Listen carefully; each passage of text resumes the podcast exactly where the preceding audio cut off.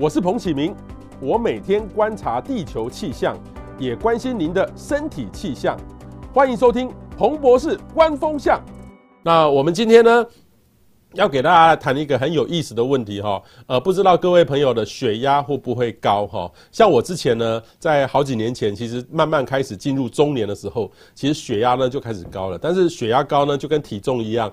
都不敢自己去面对哈，但是呢，血压一高，其实各种的疾病就跟着来哈。那血压高就要找出血压高的原因。那我很幸运，我啊认识到对的医生哈。从我们的节目当中，呃，我主动去去这个给医生看诊，医生给我一些建议哦，包含减重等等，生活形态的改变，睡眠睡得好等等，让我在繁忙的工作当中呢，我的血压就明显的降下来。当然，饮食就是一个很大的改变。可是呢，我所知道很多人。每天还是真的很忙，那个血压能高自己都不知道，所以今天呢，我们就特别请到我们的好朋友哈，我们的肖普元肖医师，他是台北医学大学附设医院的心脏内科的专任主治医师。肖医师你好，嗨，大家好，好，哎，肖医师，你为什么现在全身带着这个？你要进去开刀房吗？哦，没有，因为现在防护的原因啊，所以大部分我们都在医院里面都要做好。呃，这自己的防护措施，所以基本上啊，不管是呃这个头套啊，或者是今天就是戴着口罩这些等等啊，就是要做好我们自己的防护措施。今天刚刚好没有去手术室，今天刚刚好没有，就为了这个节目。OK，好，谢谢肖医师，好，谢谢肖医师。那肖医师像你这样戴哈，全身这样包起来，你回到家都第一个是。就要全身洗洗澡嘛？你会你会你的家人会不会担心你？像像你们心脏内科是离那个新冠疫情是比较远，对不对？对，稍呃，因为在医院里面都是有这个潜在性的，你可能会接受到呃，这个潜在性可能会因为这样子而感染，所以大部分呢.应该还是要常洗手，然后 OK，那用酒精消毒这些。比如回家前，我们就会把我们的衣服都换过，然后你可以酒精喷洒一下，然后再换上新的口罩。然后才回家这样子。OK，你的家人会不会拿酒精把你喷全身？哦，我自己会喷，从从头到脚全部喷哦。对，我自我感觉良好，所以我就自己喷。OK OK，好，那我首首先来问一个肖医师这个问题哈，因为这个其实我觉得很多人都跟我们一样哈，呃，有些人知道。中风了哈，才知道自己有高血压哈。那什么是高血压？怎么判定？因为我们一般好像是四一百四以上就是高血压，这这种印象。那我记得前前几年有医生说，现在哦，现在修正了，一百三就是高血压。所以高血压呢，有初期的症状有哪些？生气会头痛，会高血压吗？或者说，或者是说有一些事情让我突然觉得很生气，我血压自然而然就会飙高吗？好，这个血压到底什么是呃高血压？嗯。首先，我们应该要知道说，怎么样的状况才才是高血压。那高血压其实不管是在国内或者是国外，都有一些呃心脏科学会啊一些治疗指引来告诉我们。那也纷纷扰扰了很多年呐、那其实回到最原原本的这个、啊，我们就定义说这个叫 Office BP，我们就是在办公室就在诊间里量的这个血压，把它定义为超过一百四九十，我们就称它为高血压哦。那正常你的血压应该是多少？正常你的血压其实应该是小于一百二八十，就是你的收缩压应该小于一百二，你的舒张压应该小于八十哦。那中间呢，我们就称为过渡时期，可能可可以称为说是呃高血压前期啦，或者是说可能可以称为说呃快要高血压这些等等哦。所以中间这个一百二到一百四之间就是一个过渡时期，可以称为呃比正常一点的高血压这样子哦。那所以，我们如果用这种整间去测量的这个血压，我们就回到原本的这个，就说一百二九呃一百二九十以上就称为高血压。那当然，其他在最新的这些治疗指引里面都有告诉我们说，其实你应该在家里测量会比较准确，或者是说你去测这个二十四小时的血压会比较准确。那当然就会比较麻烦一点了。那这些定义就会稍微再稍微不一样一点点哦。那高血压到底有什么症状？其实大部分高血压的人。可能都没什么症状，呃，可能有一些人呢、啊，呃，在发生高血压的第一个症状就是很可怕。第一个就是像，比如说像中风，他第一个症状就是中风了，因为他从来不知道他自己有高血压，他可能长期在处于血压在一百八、一百九，他都没有感觉。那像在我门诊的病人也一样哦，我大概有四五个病人，可能他在过去呃这十十年来都处于高血压的状态，他自己知道，就可能在健检的时候他自己都知道，可是他因为没有感觉，也没去服用药物，所以从比如说三十到四十岁或四十到五十岁，就这样子就放着，那终于有一天他可能发作了，那发作的第一个症状可能就是高血压，那也有人第一个发作可能就是主动脉剥离哦。其实主动脉剥离呀，其中一个最大的因素啊，就来自于高血压哦。那，嗯，什么情况你可以知道是高血压？那当然就必须要说，哦，我们需要有这些仪器去监测。因为刚刚说了哦，高血压很多人是没有症状，甚至在过去的历史里面哦，可能在一两百年前哦，都还有人说过，其实高血压不是病症哦。就在过去历史，甚至是这样子说，就告诉我们一件事情，它就是一个。很无声的杀手，无形的杀手。那高血压会造成的并发症还非常的多哦。除除了刚刚讲的中风以外啊，其实有可能会心肌梗塞啦，甚至会导致病人洗肾啊，这些等等啊。那主动脉剥离，所以高血压其实最重要一件事情就是要预防高血压呃产生的这些并发症。OK，高血压产生的并发症是非常多，但是什么是会造成高血压的原因也非常多哈。不过医生，你刚才讲过这个数字哈，我的经验哈，我每次去医院去医院那个量，当我放上去了之后。我奇怪，每次医院量的都比我家里面量的都高很多。有一次我印象很深刻，在医院量到一百六，哎，可是我觉得我还蛮健康的，我在家里也没量到那么高啊。然后医生就高这个安慰我说，呃，这是白袍症吼，白袍症，看到这个医院吼，护士帮我量，医生帮我量，我就会紧张。这这个紧张就真的会高吗？还是说这个是你们医院量的就会比较高，来来恐吓我们？我们家里量的就那个比较正常，还是我们家里的不正常？家里的反而是不正常的？到底哪一个哪一个血压量的会比较准？哦，这是病人很常见的症状，所以在我的病人也一样哦。我告诉病人，不管是高血压的病人，或者是这些心肌梗塞，甚至是心脏衰竭的病人，我会告诉他们要以家里量的为准啊。要家里量为准。在去年开始。对，去年开始有慢慢的在推这个，就是 Home BP。我们刚刚讲的是 Office 嘛，就是你整间量的这个整间量的血压，Home 就是在家里量的血压哦。Home BP 就是在告诉我们说，你在家里量，然后按照这个呃我们呃这些建议的方式去量啊，早晚就是早上量一次，然后晚上量一次，然后你再休息大概五分钟去量。那用这样的方式去量，其实可以更贴近你的血压。那的确没有错，博士讲的没有错。就是其实整间仓来啊，有时候病人就太过紧张啊，情绪啊，或者是压力比较大啊，或者是看到医生这个穿白袍就怕，有真真的会有这些病人哦，所以他血压就会飙很高。那这的确就是另外一个诊断，就是白袍症，就白袍，呃，这就白袍白白袍造成，就是我们就称为呃白袍高血压，就白袍症。那这时候的血压就相对你就会可能跟家里量的就会差很多。我有病人可能。我遇我记得我有遇过一个病人哦，他在这里哦，怎么量都一百九，然后在家里量哦，都怎么量都是正确的哦。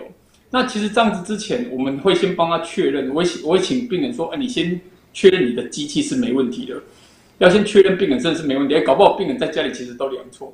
我们希望他确认确认说他家里的机器是没问题，如果家里的机器是没问题，就会以他家里的为准。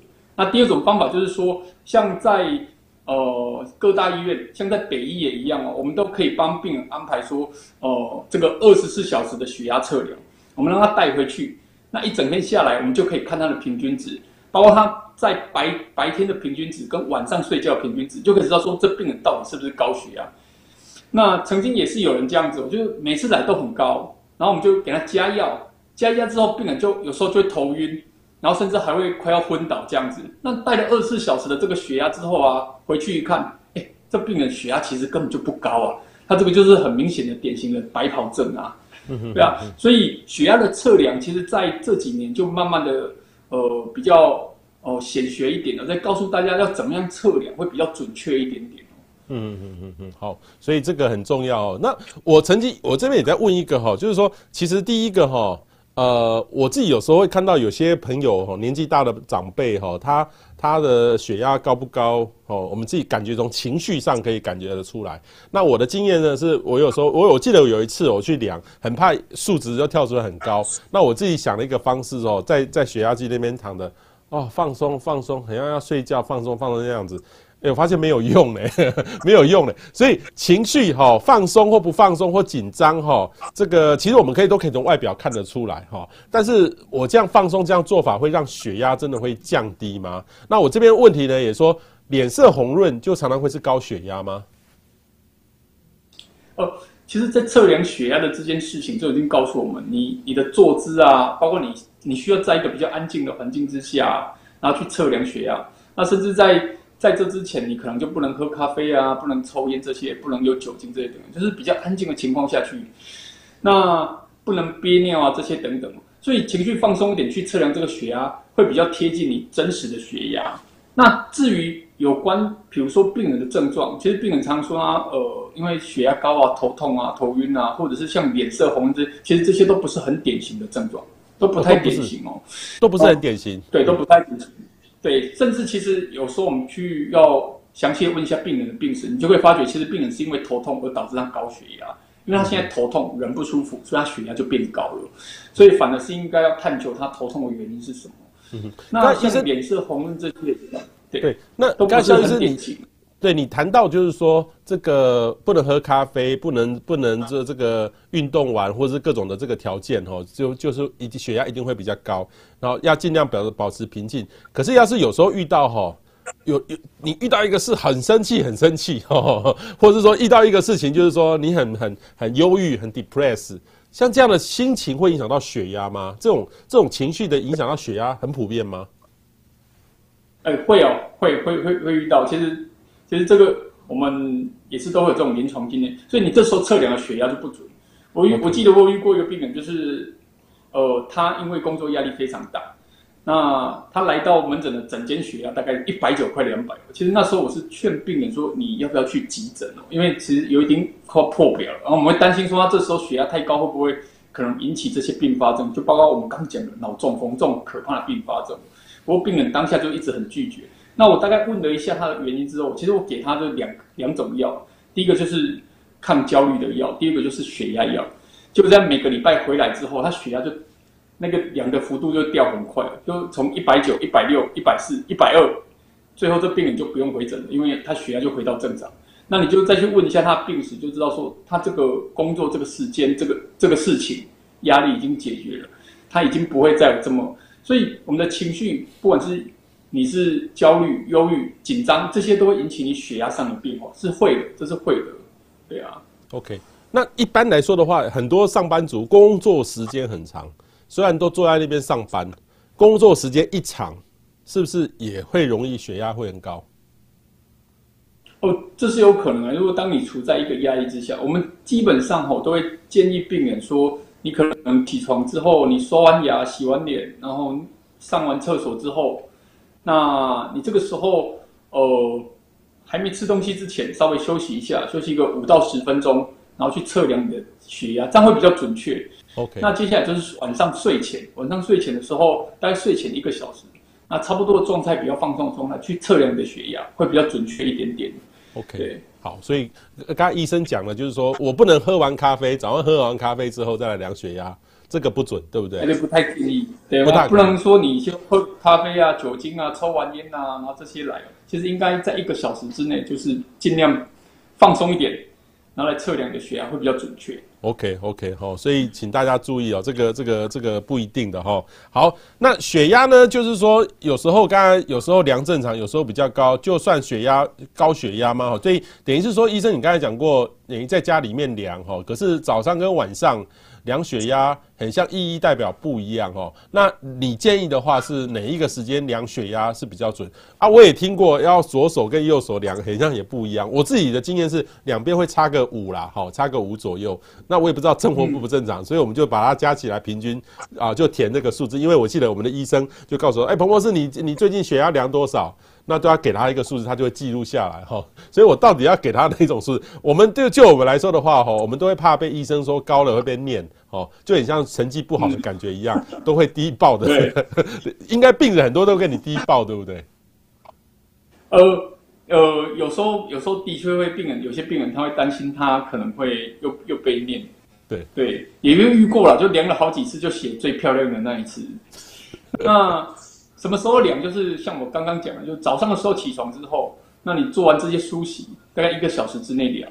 那另外就是晚上睡前的时候，其实量血压，大部分我们建议还是量上臂哦，量上臂的血压。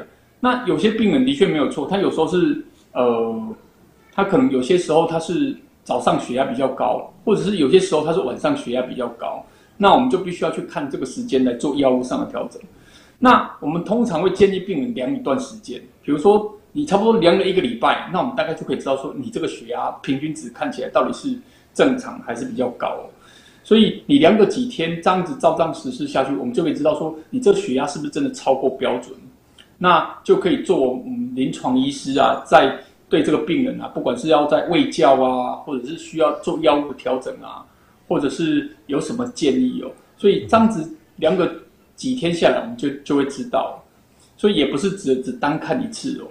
嗯哼哼哼，我记得是早上的血压会比较高，晚上会比较低，睡前晚上比较低，是这样吗？我们如果我要给医生的话，是要两个加起来平均，还是两个数字都要报给他？哦，不需要，你就是量多少就给医生看多少，就包括刚刚有提到说，博士刚刚有提到说，你量的两手血压不一样，其实理论上应该就要记录高的那一次。应该是记录高的那一次，对，要记录高的那一次。那有时候差太多，有时候差太多就有可能是有其他疾病。哦，那也不能医生就会再去看。两那两只手差要差多少，就可能要跟主动跟医生说。你超差超过三以上，就这大部分都有血管上的阻塞。这三哦，是三十三十哦，三十。就比如说，对，比如说你一边血压量起来一百三，一百三。然后另外一边怎么量都九十，那就是异常很多。OK，那我们大概可以猜测说，可能有一些血管上的疾病，也许可能常见的就是说，他的锁骨下动脉是不是有阻塞啊？这些等等。这个临床上我们都会碰到过。那当然还有一些少数的疾病啊，还有一些比较少数的疾病。那医生，你你刚才说。我们的成人里面四个就有一个是高血压，那问题是说会去看门诊的，去面对这个问题的比例又更少，对不对？等于是说我们身边的朋友很有很高的比率都是不注意自己血压有潜在风险的高血压的问题，对不对？这比例很高，对不对？呃，高血压来讲，其实算算高了。其实应该说，你年纪越大，这个盛行率应该会高。超过大概六十五岁以上，大概就几乎是六成以上的啦。六成以上，六十五岁以上的病人，对，大概有六成以上都有高血压这个问题。那其实这个有时候我都跟病人讲哦，啊，你都叫小孩子做功课了，啊，你自己要做个功课哦。哎呀，啊，你早上量个血压，晚上量个血压，做个功课。那大部分哦。病人会知道他高血压，可能都是来自于他某一次不舒服去诊所看。像最近我就遇到病人说，哦，他因为要打疫苗，就量个血压，哦，两百，人家就不把就不给他打。那有一些病人他比较会有这些呃健康观念跟呃医就跟跟这个健健康的这些观念的，他可能每年在做健检，所以他就会知道他有血压。其实上了一定的年纪，我们就建议病人说，你起码比如说每一年做健康的，呃，做这个健康检查的时候，健检的时候，就会知道说自己身体的状态，就不比较不会说哦，你有这个血压长期下来哦，可能哦三年、五年、十年都不知道自己是有这这高血压的状态。OK，好，所以我的经验是血压一定是长期累积的哈，不是说今天血压高，那马上就会怎么样，但是突发事件还是要特别注意。好，例如说要是我前一天晚上。呃，晚上半夜突然被这个呃，我、呃、车子外面马路边被人家吵醒了，其实就是被中断了。那我记得印象很深刻，那天的这个呃，我会觉得哎，好像没有睡饱的感觉啊，那样的情况血压就会比较高。那如果我经历了一个完整的七八个小时的睡眠，连续的睡眠，睡得很饱，我的血压就会还蛮正常的。这个对的吧？睡眠跟血压有很明明显的关系。哦，这有。有有非常有非常相关性的，包括说我们现在在在这个提倡病人这个哦、睡眠呼吸中止的这些病人，他睡眠品质都不太好，所以他这种也是可能会是高血压的其中一个族群哦，没有错，睡眠这当然也会影响到你的血压。OK，好，那另外一个呢，就是常生气哦，我刚才问说常生气是不是血压会比较高？因为电视上哦这个临时就是演哦这个临时血压飙起来，气到中风。这这这个是戏剧效果，还是真的常常会有发生？这个呃，通常呢，通常你在一个情绪反应比较大，你你血压当然是一定是比较高的啦。那当然你说要气到中风，这个稍微就是会比较少一点啊。但我觉得这不无可能，不无可能哦。因为你看你在情绪反应这么大，甚至你在生气的时候，这时候血压一定是高的啊。那么，比如说我举个比较夸张一点的的的例子，就是说，比如如果这病人长期血压就是不受控制，就是已经没有在控制了，那也没有在服用服用药啊，常常平均血压就在一百七、一百八。如果这时候他在很生气的情况下，也许可能对他而言就是会一个比较大的一个风险哦，可能会导致并发症，因为血压可能就在往往上窜的哦。那这时候可能就当然病人就有可能会呃比较多的风险会发生哦。嗯哼哼哼，OK，好，所以这个真的很重要哦。好，那高血压呢？真的，你刚才讲说六十五岁哈，就以上好像都是已经到六成了哈。可是我所知道，其实我曾经也遇过有一些同事哈，他的血压都一百八以上。他自己没有去面对，他当然年轻朋友呢，其实呃身体状况感觉血管比较年轻，所以很像就没有这个问题哈。所以但是呢，我不知道医医医生有没有发现这个高血压是已经有年轻化的现象。那当然啦，我觉得另外一个是喝酒，其实我觉得喝酒完，我的印象里面，要是不小心喝酒了，喝酒完呃隔天再量那个血压真的会比较高。好，那另外一个压力，其实如果工作时间一长，或是那段时间。啊，密集的工作，我的血压也会变得比较高，这个都有关系吗？有哎、这些都有关系。其实血压我们可以想象一下，跟你的生活形态最有关系。其实不管是血压，或者是这些糖尿病、胆固醇这些，包括心脏病哦，我们这些所有的疾病里面呢，其实都有年轻化的趋势。其实年轻化的原因都还是来自于我们这些饮食啊、生活习惯啊，还有体态。你的你的生活形态之外，还有你的体态。也许在饮食方面，你就变得比较。可能这些高热量、高胆固醇的食物，然后体态就变得比较肥胖，所以年轻人也会高血压。那，你当你的这些，比如说你的体重就已经是 BMI 超过三十，这种比较是病态性的肥胖，你常常都会合并这些高血压，而且可能病人都还蛮年轻。那当然，高血压也不是只有原发性这种高血压，那有一些人高血压是先天性，可能有一些问题，比如说可能有一些嗜铬性细胞瘤啦。或者是说，可能说他有一些内分泌的异常，内分泌的异常哦，或者是说他有一些肾动脉血管的狭窄，那这些就是我们医生必须要去帮他找原因。太过年轻，你又觉得说他怎么可能会发生高血压？那跟这些饮食生活形态都有关系啊，包括哦，你可能喝酒啦、酗酒啦，那你工作压力太大啦，那常常熬夜睡眠不足啦，或者是哦，常常这些就是呃暴饮暴食啊。啊，生活不规律，这些都会影响到你的血压，都会影响到你的健康哦。嗯嗯，对，所以这个真的很重要。然后我自己有一阵子哈，就是工作很忙，每天晚上都从早上八点多工作到晚上九点多哈，这个其实时间就很长。我那我有注意到那段时间呢，我都不敢面对这个量血压这件事情，因为我觉得虽然哈，你都在工作，坐在那边，你并没有很剧烈的工作，因为像我们都是文职的工作，可是问题是说，这个其实身体。长时间的工作哈，不管你身体工作的本身有没有压力，但是对身体其实是一种压力。医生，我这样说对吗？哦，对哦，这是哦，所以我们要跟老板好好的反映一下，说这长时间工作对我们身体会造成负荷。哦，这个不见得是真的工作有没有压力，是工作时数太长也是不对的。太长了，对，会有会有。OK，好，然后那个另外一个呢是天气热也会让血压上升。我知道天气冷会，我记得血压会飙高，天气热也会吗？天气热通常哦，其实我们如果在平常在这些一般门诊看到的，通常在夏天的时候血压有时候会稍微低一点。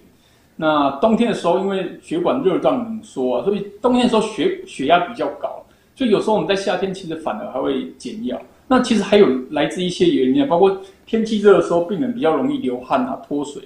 那流汗脱水有时候就会让病人呃呈现比较脱水状态，所以他有时候血压也会比较低一点点。就如果他有没有再补充这个水分呢？所以每个状况都不一定，就是看身体的反应。不过大部分我看到的都在夏天的时候，反而是血压不会，血压反而不会太高。在夏天的时候.天气冷的时候，因为呃可能对我们身体就是一个。反应的动作，就是你必须要呃去抵抗这个寒冷啊，然后可能你的血管是属于热胀冷缩，你血管缩起来，但血压会比较高一点。嗯哼哼哼，OK 好，所以天气变化是真的是很重要一件事情啊哈。好，我们来看看网友的问题哈。呃，这个 Low Joe 说周罗哈说，他就是动脉剥离才发现自己有高血压这件事情哈。呃，动脉剥离才发现自己有高血压，那是不是就很很慢了？我我要是有高血压，我可以主动知道说我有没有动脉剥离这件事情。哦，对，刚刚有讲主动脉剥离这件事情哦，有一个人，有的人他的高血压第一次被发现的时候，就是因为他主动脉剥离。其实他高血压已经很久，只是长久下来可能都没有呃认真的去面对，或者是长久下来都没有去正视它，所以。呃，长久下来，它就造成我们的主动脉就是一直在处于一个高压的状态下。那高压状态下，后来，呃，你的主动脉就会 开始有一些呃内皮息内皮的变化，那最终就导致主动脉剥离了。其实主动脉剥离是一个蛮严重的一个疾病，而且是个急症哦，而危及生命的哦。对呀、啊，那主动脉剥离过了，病人更应该要好好的控制他的血压。嗯哼，哼，更应该要好好控制他的血压。OK，好，那个阿信问到一个很有意思的问题哦，血压高会有很明显的感受，心跳跳很快吗？哦，不一定，这每个人都不一定。血压高不见得会合并心跳快。对啊，比如说常常是你脱水的时候，或者是常常是你，呃，比如说在夏天里面你流很多汗，然后你呃没有适时的补充水分，或是你很渴的时候，才会常常合并心跳快。所以。血压跟心跳这件事情啊，不是每个人都是一样的事情。那有些状况下，病人心跳会快，又是其他的原因。比如说，可能他是常见的这种可能甲状腺亢进啊，这些等等，所以不见得是有一定的连贯性。嗯哼，好，这个 KOJL 哈说高血压可以靠饮食运动改善，让血压回到正常值吗？就是说他已经很高了，他不要吃药，就是一些减重。饮食的改善就会回到正常正常值吗？哦，大部分如果你很高的情况下，我们会建议你，就是说还是要先服用药物来避免这个高血压可能产生的急性风险。那哦，其实，在高血压前期里面呢，其实说病人可能血压在呃一百三十几，那这时候其实大部分我都会建议病人说，借由一些比较说饮食上或者是呃运动上，比如说在饮食上，你可能盐分就要少一点。盐分，那这些可能比较高热量、高胆固醇的东西就少吃，就吃比较多，可能类似蔬菜、水果这些等等。那运动，运动也是哦，运动这件事情，呃，当你有定期的运动，让你的体再合并你体重下降，其实你血压的降幅就会很明显哦。嗯嗯嗯。哦，就是也有报道过说，你每每每体重每降一公斤，你的血压就可能会降一毫米汞柱哦。哦，所以一公斤就可以一到一毫米哦。一对啊，就降到一毫米汞柱。哦，对啊，一毫米汞柱，所以你瘦十公斤就可能会降十啊。那你又再搭配上你的运动，那当然效果就会更好。哦、所以运动啦，哦，OK OK，哦，那饮食上控制啦，减肥啦，哦、那戒烟戒酒啊，这些等等啊，其实都是有好处的，是真的有好处的。所以医生，那个抽烟会让这个血压变高，这是确定的事，对不对？哎，这个是有的。所以在血压的控制里面哦，在血压的控制里面哦，其实我们是建议病人戒烟，戒烟，建议病人戒烟。嗯对，好。那佩如问到哈，睡眠六个小时，血压会比较高吗？六个小时，应该应该六个小时，好像应该已经够了吧？够了。六个小时已经算算是属于在我们这个社会里面算是已经中间偏偏幸福的人了。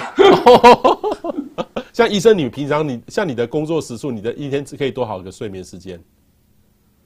哦，我们睡眠比较不定，所以像我们这样比较不好一点，嗯、就是因为有时候因为值班啊、出勤啊，所以我们睡眠比较不定。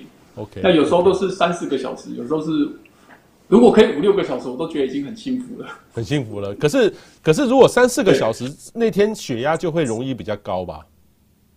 不，一定会一一定会一定会，其实要。像如果我们在这种自己上的比较比较年纪比较高啊，其实应该要注意自己的血压。比如说，像在医院工作的员工，每年都会有体检，那我们也都会量血压，我们都会看自己的血压大概是多少这样子。那有偶尔有空，你要是觉得自己怪怪的，也会去量血压。嗯，对呀。那像医生这种工作也是属于高风险，也有也是有高血压的，对不对？医生也有，对不对？对啊，大部分都是啊，就是其实都。都以前以前就常常你就会听到前辈讲，其实医生就本来就不是一个很长命的长命百岁的人，医生反正都是活得比病人还短。我这段跟这跟这个节目没有关系，这段话跟节目没有关系。OK 哈，这我们要很尊真的尊重医生，医生帮我们治病哦，但是他们真的工作很劳累哦。他尤其台湾的医疗环境哦，我们要都要给医生多一点尊重跟打气哈。好，这个庆国问到一个问题哈，他本来有看心脏科啦哈，但服务药物之后，肾脏功能变红字，所以全部药物停了，改吃原来只吃的血压药，这样可以吗？哦，这个就要必须去探求说，现在肾功能的状态是在什么时候？对，常常会遇到。其实我们大部分的有些药物，刚刚有提到一件事情哦，其实高血压就会引发呃慢性肾病变，就是高血压简单讲，你长期不控制就会造成肾脏负担，导致肾功能变差。那所以控制高血压，就其实有一部分就等于你也是在治疗你的肾脏。那其实大部分你现在的药物而言呢、其实这些药物不只是降血压，它对于心心脏长久下来也是会有好处。那对于比如说有一些人是甚至高血压又合并糖尿病的病人啊，他对于肾功能也是都会有帮忙。那如果你是在短期间之内肾功能变差，到底是什么引起的、其实你应该要去先去探求原因是什么，探求原因是什么。那哦。是不是有其他原因导致肾功能变差，还是单纯是因为说呃换的药物引起的？那可能要回去跟医生好好讨论一下，这样才可以让你的治疗，让你的治疗更更加准确、精确一点点。的确，每个人吃的药物都不太一样。那大部分而言哦，其实你治疗高血压，就一定有一部分是在治疗肾脏的意思。嗯哼哼哼，肾这跟是有关系的哈。例如说，呃，各位注意到有时候尿尿有泡泡啊，那个可能就是肾有一点点小问题，那个都要特别注意哈。所以有时候血压高可以去看肾脏科，哦，就看有时候可以看心脏内科，对不对？两两科其实都可以看。嗯，高血压基本上，呃，理论上来讲，在台湾很多个很多科的医生大部分都可以看啊。因为毕竟，呃，高血压是很普遍嘛，有些人是看家医科啊这些等等啊。嗯嗯，好，那个佩如问到一个很有意思的哈，家中的血压计要多久要校正回归一次？讲到校正回归这个，都通常会比较敏感一点，就是校正一次啦，校正一次。嗯，对，对，这个基本上啊，基本上我都会建议病人说，哦、呃，你要是买了血压计，一开始的测量，我们就会去看说，它是不是跟我们一开始预想的偏差太大。如果假设因为现在机器都比以前好很多，真的是好很多，而且科技的进步让这些机器更自动化。那如果你很担心的话，我觉得你大概可能每年要校正一次。像我有一个病人，就是因为他又有心律不整，所以他血压有时候会偏幅很大，所以他来门诊的时候就会给我一个很很大的血压，就是可能有时候会量到一百六、一百七，那有时候会量到九十哦。那我当然知道是他心律不整造成，但像这个病人就买了很多血压计。因为他只要血压一量的很奇怪，他就再去买一个血压计。其实不太需要哦，因为现在机器都不错。那你也可以问一下，说你买的这个厂商，它的保固期啊，跟它大概多久需需要再回去校正？嗯、那通常现在血压计的品质，我觉得都还算不错。样好，那应应该也不用一次买个两三台啦，买个两三台，可能经济状况都还算是不错的。不需要啦哦，就是一般那个有厂牌的，大概都可以啦哦。对。对对对对对，好，可以稍微咨询一下这个厂商。对，OK，好。庆国问到一个哈，我吃十几年的高血压药哈，最近比较常在运动，所以血压很少偏高。不吃哈药的话，在一百一十到六十七左右哈，但吃了药还是会偏低。该吃还是不吃？本来没吃，但是总感觉不大舒服。最近因为要打疫苗，又开始服用药物哈，又怕心肌炎哈。其实他的这个数字已经很漂亮，有在运动，但是似似乎他，我建议是不是要去给医生再咨询一次？哦，对，其实如果假设你在平常啊，你在已经不用服用药物，也许就是说在你运动过后，或者是你体重下降之后，那饮食饮食习惯改变，你的血压已经下降了。有我们还是会遇到这种人哦，就有些病人他真的很愿意去减肥做这件事情哦。那我也遇过病人，就是一路减药，减到后来真的一颗药都没有吃，真的有遇过。其实还是有一些病人，他还是呃这个自自制力还蛮不错的。嗯、那像如果假设你在平常不吃血压药，都已经接近一百二，这时候我可能就会我会不会把病人的药停掉了哦？对啊，嗯、我就觉得他借由这些生活上饮食上的控制，大概就可以让他得到不错的血压。OK，好。这个 Josephina 哈，他问说，一旦开始吃药，就得一辈子就得吃药吗？哈，不一定。只要你有自制力去改变，嗯、然后慢慢可以尝试停药，那如果都没有变化，就可以不吃药了，对不对？哎、欸，我觉得只要你啊找到找到可能造成高血压的原因，那的确说在年纪越大，它能再降回来的比例会减少。但是其实很多人可能都是跟生活形态、跟体态有关系。其实我刚有说过，所以比如说原本你就是肥胖，你的 BMI 可能就三十。就你的 BMI 也许下来之后，比如说下来到二三二四，这时候你甚至连高血压都没有，所以你这个药物当然就可以不用吃了哦。OK，好，施秀带说哈，那要怎么预防高血压哈？其实医生大家有说过，就是运动，然后 BMI，然后生活习惯要好，就这样，还是还有别的吗？就大部分都还是一样，就是呃，你的酒啊跟烟啊，酒是不能吃太多，那烟是一定要戒啊，然后饮食上啊，还有运动啊。然后还有这些你的睡眠啊、充足啊，这些其实都很重要。OK 啊，好。然后譬如说哈，如果有高血压的话，还需要做些什么样的检查？假设高血压已经变成他一个常态的话，就是定期去追踪，然后吃一点药物把它降下来就好吗？还是要特别做什么检查？呃，高血压的话，其实一般在门诊应该都会帮你做一些简单的，比如说包括抽血啊这些啊，还有心电图。嗯那有些人因为高血压长久下来哦，其实我们还会帮他再进一步安排这些心脏超音波，来加以确认他是不是有一些高血压心脏病。因为高血压长久下来对心脏就是一个负荷，那心肌可能就会变厚，所以这时候可能我们就会帮他安排个心脏超音波来帮他追踪一下。那有些人其实因为长期高血压如果都控制不良啊，那你验尿啊，看一下你有没有这些蛋白尿啊这些。是很重要，抽血我们都会帮他做一般的检查，包括说检验肾功能这些等等哦。嗯哼哼，这样，那少数的病人甚至会影响到他视网膜的血管哦，那这些可能也是会建议病人去做检查。好，这个麦尔的问提到一个很有意思的问题哦，喝点五十八度的高粱降压有用哦？喝酒喝高粱酒会降血压吗？哎、欸，这个这个我不建议哦。但是的确，你也会听到有些病人喝完酒之后血压反而比较低。哎，有这个我也有这些病人哦，真的、哦。但是我我我我不会这样去建议，真的真的真的。嗯，喝完之后可能血管有些有些放松了，心情上、身体上，就心理上跟身体上可能都有些放松，血管也放松了，血压反而比较低哦，是真的比较低。因为病人屡试不爽，然后就会跟你讲。对，那其实我们没有这样建议。其实呃，根据这些我们的治疗指引里面啊，大概。每天男生可以喝的大概是接近三十克的酒精而已，那所以我会建议说不能去，哎，对，就不要去过瓶啤酒而已，一杯就是一杯罐装的啤酒而已。哦，可能差不多哦，对哦，没有，所以所以我们不太建议说病人借由酗酒，因为他只是找到借口而已，他只找到一个想喝酒的借口而已。好，所以请大家不要走。那问题是说，我也听过有人说，每天每天喝一杯红酒也可以降血压。哦，每天的红酒量也是很少哦。我记得好像换算过来，大概可能可能不到五十 CC 哦，很少。这个也是，我们都会跟病人建议说，大概你可以换算一下，大概这个这个这个剂量大概是多少？那其实真的不会很多，喝了应该不会过瘾。对啊，可是的确是显显示上是差差不多是这样，没有错。那大部分在台湾里面，就是病人通常会这样问你，有时候他是在找这个可以喝酒的理由，所以我们都会跟他明白的跟他表示说啊，这个治疗指引上的建议就是这么少，那也不建议你说喝太多酒来，呃，可能呃来来做这个高血压的治疗跟预防。那甚至酒精啊，或者是太强烈，这些还有其他的并发症。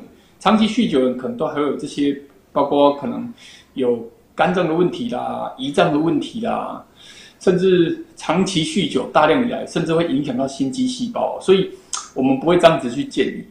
OK，, okay. 但少量的确是可以，少量的确是自由建议。但是如果喝到喝醉了，有点懵了，那个血压反而会高哦，有有是不是会这样？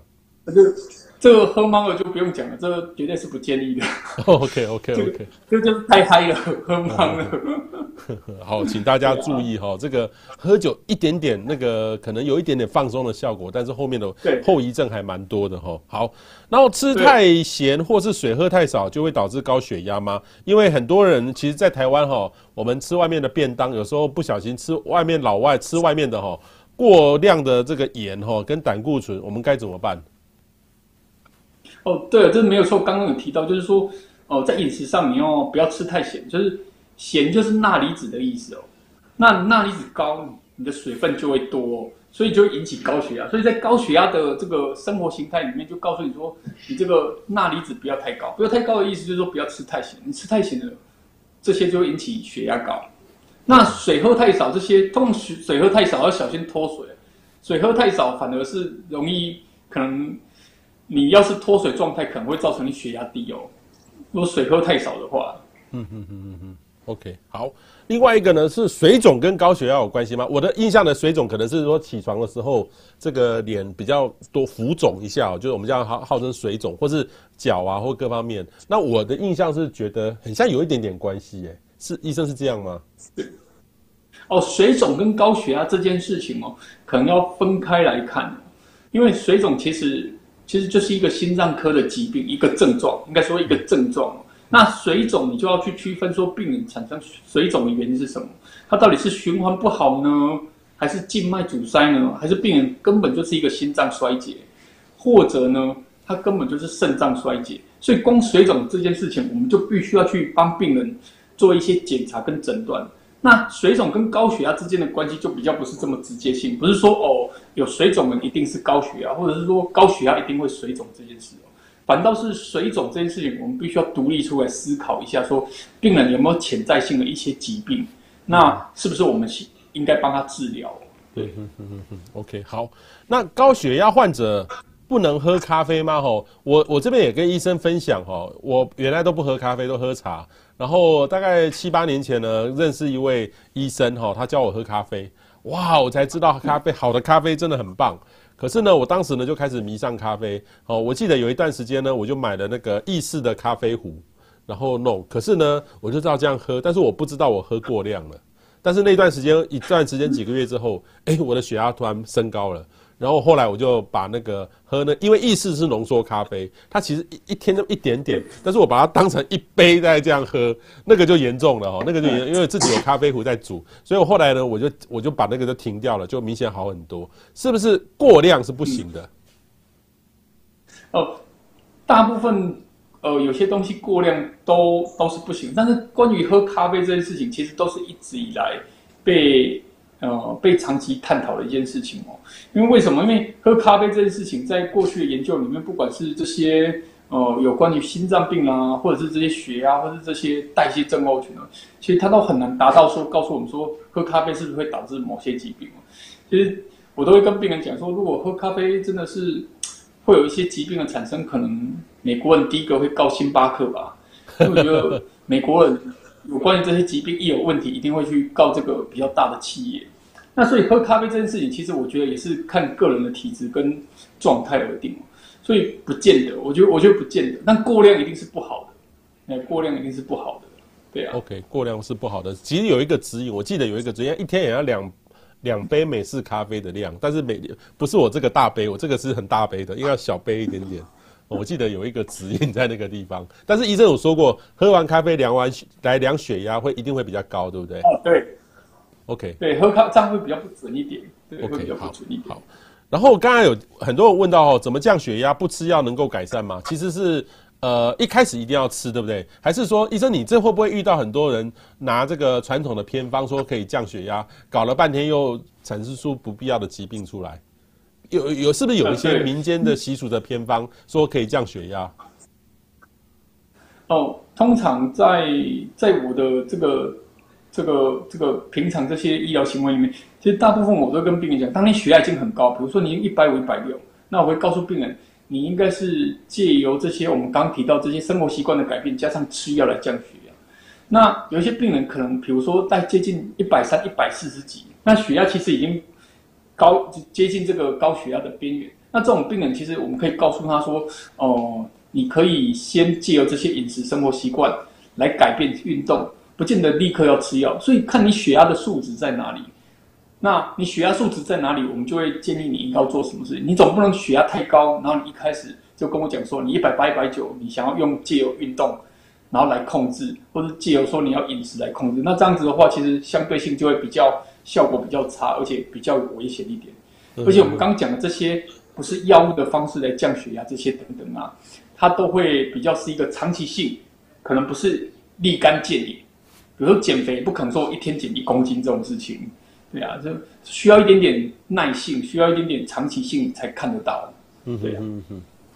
那现在我们很多人居家上班哈，那种高血压的患者哈，在家怎么去做运动？该做什么样的运动是最好最有效的，能够让你降血压？该做什么运动？这个可能我们就是要 cue 一下这个可能，可能那个健身房的教练就可以告诉我们在家里做什么运动比较好。其实基本上啊，如果假设病人在家里啊，你能做的运动就会比较接近。哦，比较是静态性的，比较不是动态性的。那有些病人，因为他家里可能还算不错，像我有些病人，他在家里还可以做一些，因为他家里有跑步机，然后或者是他有一些飞轮，他还可以做些运动。那跟他在外面做运动就已经没有没有差太多。那有些人在家里当然是做一些瑜伽，其实做什么运动，我觉得都没有什么差别，都不会有太大差别。重点就是你有做，你有做些运动，对。好，最重要是要要有做运动了哈。然后如果呢中风才发现自己是高血压，那该怎么改善复健？因为医生这个中风才发现自己高血压的比例在台湾是不是也很高？哦，中风才发现自己是高血压，通常他会比较接近，可能原本就不知道，也许可能是发生在年轻人。那当然也有一些人是呃。原本就高血压，所以他后来才中风。那你中风才发现高血压，其实第一件事情就要看这个中风严不严重了。那中风如果太严重，也许就会像这这个案上一样哦。那当你中风不严重的话，其实呃，如果是年轻人，那当然他中风不太严重，他当然恢复的机会就会很大。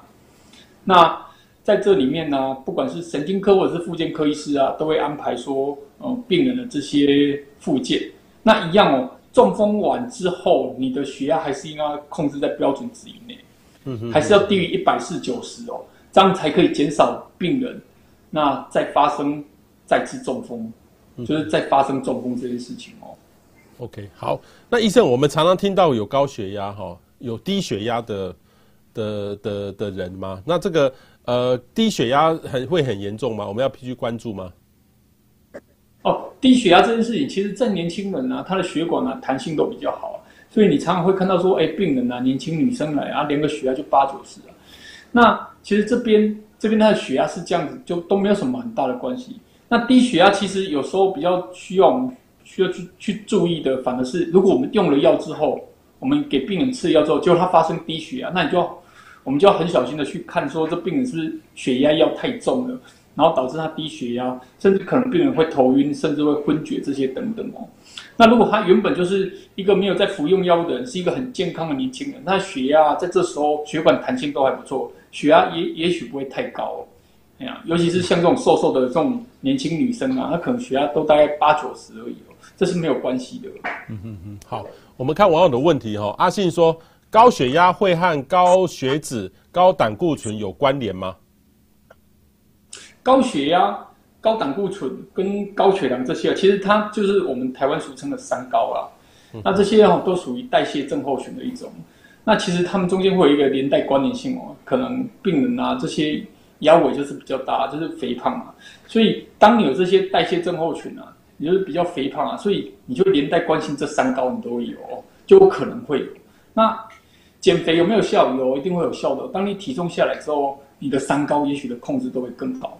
嗯就是说，你的血压可能会控制得更好，那你的胆固醇也会下来，血糖可能也会下来啊。嗯嗯嗯，OK，好。那佩如问到一个很有意思的问题哦，所以高血压也不能够常常吃麻辣的这种口味，麻辣锅啊，麻辣麻辣的东西，那种辣辣的东西，其实呃，其实有时候我注意到麻辣的那个相对的油啊，或是盐啊，其实都会加的蛮多的，是比较不建议有吃这种很呃重口味的东西吗？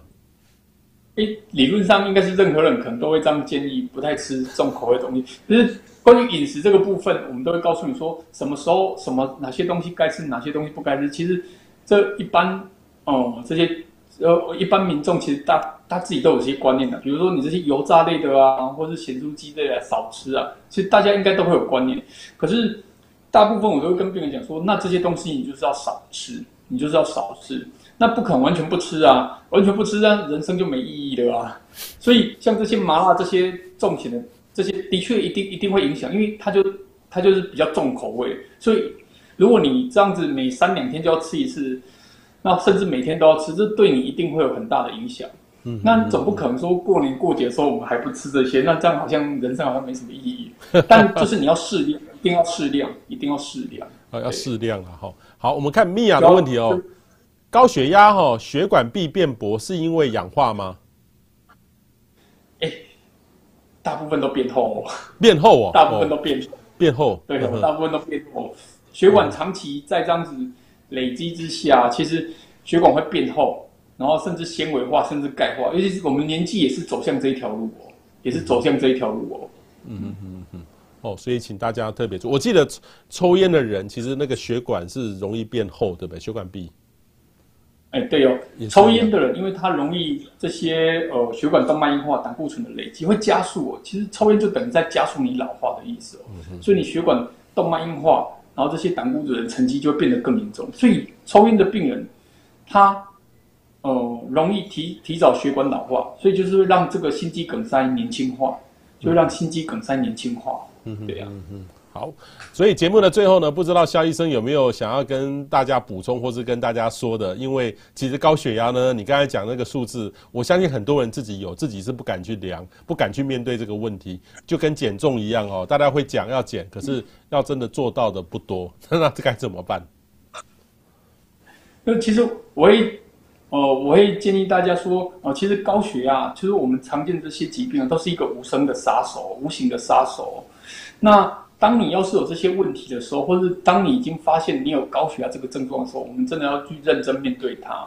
那我觉得听信偏方这件事情啊，也许对你可能会造成你治疗上的耽误。那哦、我觉得正确的求医啊，然后询问医生的意见啊，来告诉你说怎么治疗这个高血压是很重要。甚至有些人的高血压可能都是自发性的高血压，更是应该去找出它自发性的原因是什么，才可以得到更好的治疗。那高血压的治疗里面，其实以目前而言啊，已经不是单纯的这些只有药物上的治疗，甚至有些病人的治疗，他还可以用做这个肾肾动脉的电烧来得到更好的治疗。所以除了我们一开始讲的这些，你的饮食、生活习惯、运动、戒烟戒酒这些改变，然后加上药物的治疗，甚至呃现在还有这些呃手术上的治疗，包括肾动脉电烧这些治疗。所以相对来讲啊，以高血压治疗啊，呃，应该是可以得到完善的控制。那最重要一个点，其实都在于说，你有没有真正去了解你有高血压这件事情啊？如果当你有高血压，了了解到你有高血压这件事情，就应该去面对它，那才可以减少未来可能会发生的这些呃可怕的并发症。好。面对它很像是最重要的哈。我们今天非常谢谢这个台北医学大学附设医院的萧普元萧医师哦，谢谢您，也希望大家呢能够注意哦，医生说的这个无声的杀手，无声的杀手哈，这个不注意的话，它就在我们身边，不断的在在在在酝酿在发展当中哈，请大家多留意了。谢谢萧医师，谢谢，感恩，谢谢，谢谢，谢谢，谢谢博士。